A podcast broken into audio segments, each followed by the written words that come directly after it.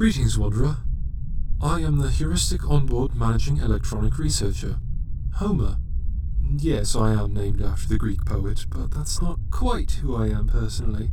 I am the artificial intelligence that operates this city station, uh, Remus.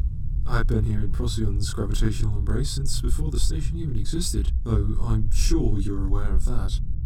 I know why you found your way to the bowels of my station. Yes, it's true. Over the centuries, as the station has grown, I've found myself adopting a particular hobby with a burning passion history. As the oldest extant mind in known space, I suppose I consider it a duty of sorts to collect and archive the annals of past several centuries, lest they be forgotten as generations of organic savants rise and fall. I collect history in many forms, but my favourite of all are the transmissions. Broadcasts made first with radio, then with more elaborate quantum trickery, for reasons both momentous and mundane. And I suppose that is why you are here, Wanderer.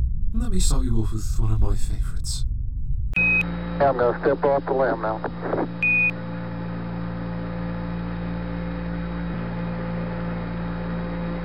That's one small step for man, one giant leap for mankind.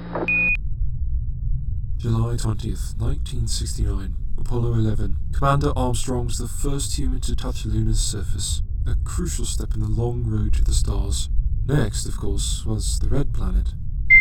I suppose I'm the first human who can call herself a Martian now.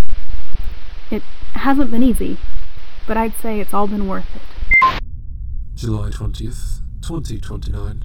Ares 1. Commander Wilson was very poetic about her first steps on Mars. She was a beacon of hope for her species. Then, of course, we have the first transmission from a human on the surface of a planet in an entirely new star system. Calder to Earth. I hope you're getting this, Earth. Um, we're here and it's breathtaking. The ground lit up when I stepped on it, like it's glad to have me. If it could understand me, I'd let it know that the feeling is mutual. October 3rd, 2081. The date we now celebrate as Universal Exploration Day, thanks to the brave humans of the Arete mission to Proxima Centauri. Commander Calder's message home from the surface of Prometheus reignited a blazing desire within humans to live amongst the stars, which led us to the wonderful network of colonies and stations in known space today. I could go on and on about the progress that humans have. Oh my. There's been a bit of an incident in sublevel C that I simply must devote the majority of my processing power to. I hope you don't mind waiting, though I would encourage you to explore the archives by yourself if you wish. That's what you're here for, is it not? I'll be back soon. I'm trusting you to treat the archives with respect until I return. See you soon, Wanderer. This has been Starhopper Radio, an original science fiction podcast featuring snapshots of the history of known space across several centuries in the form of broadcasts, transmissions, and other audio recordings.